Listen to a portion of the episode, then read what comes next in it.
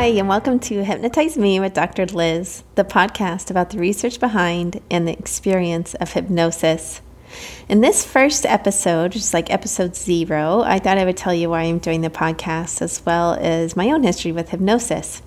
So I love, love, love podcasts. Like I listen to them all the time. Walking the dog, working out, in the car, getting ready in the morning, sometimes even when I'm cooking.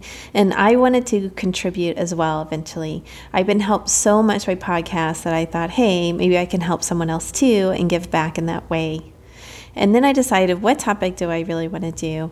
I'm fascinated by hypnosis, and it's been on my radar for over 20 years. I'm a hypnosis specialist in Florida, is where my practice is, and I'm a licensed mental health counselor with a PhD in clinical psychology.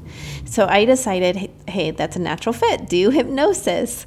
I want to tell you some of my history of hypnosis.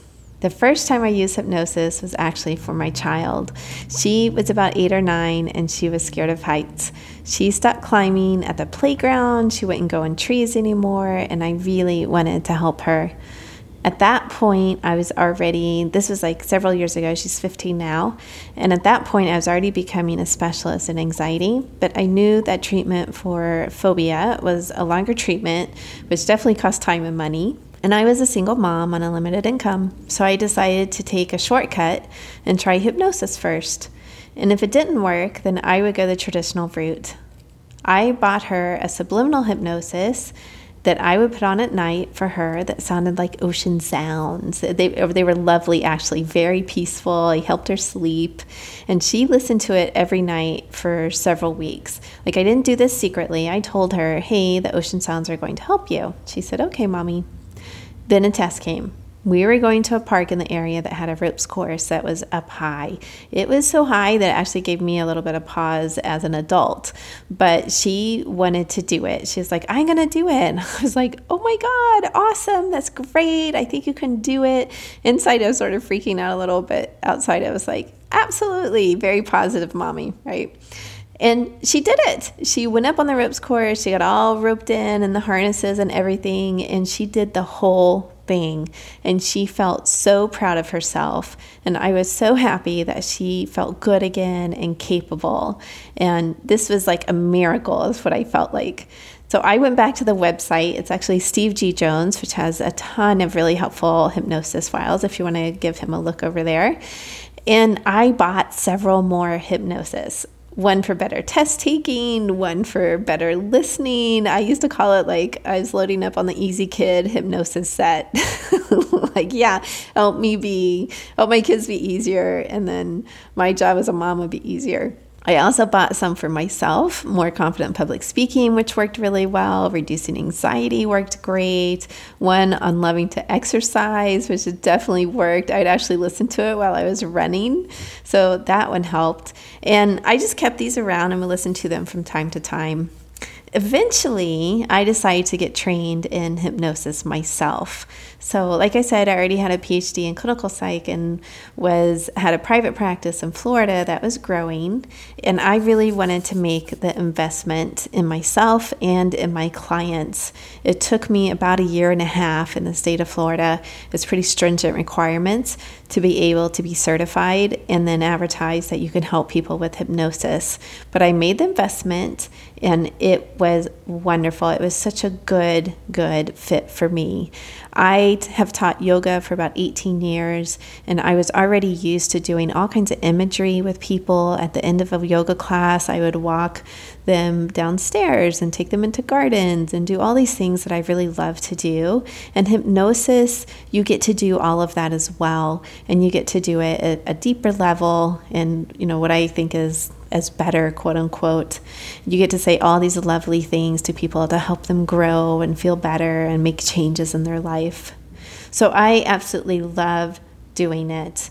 And when I began to use it with my clients, it helped them move forward in a way that they couldn't before. So sometimes therapy goes wonderfully and everybody gets better and everybody's happy. And sometimes you're doing more depth work and that's a whole different process. But what I found is that sometimes when someone would get stuck, hypnosis would help them get unstuck. It would just help them make that leap to get better quicker. And that's what I really, really loved about it. So, along the way, I found an amazing mentor and became a member of the American Society of Clinical Hypnosis, as well as a board member of the Florida Society of Clinical Hypnosis. And all of these things really helped me. We're going to talk about in a future episode how to find someone who's really good and ethical in terms of hypnosis. So, I'll talk about that some. But my other thing that I wanted to talk about today, my other great love, other than like my kids, yoga, the rescue dog, Zoe, is research. I love research.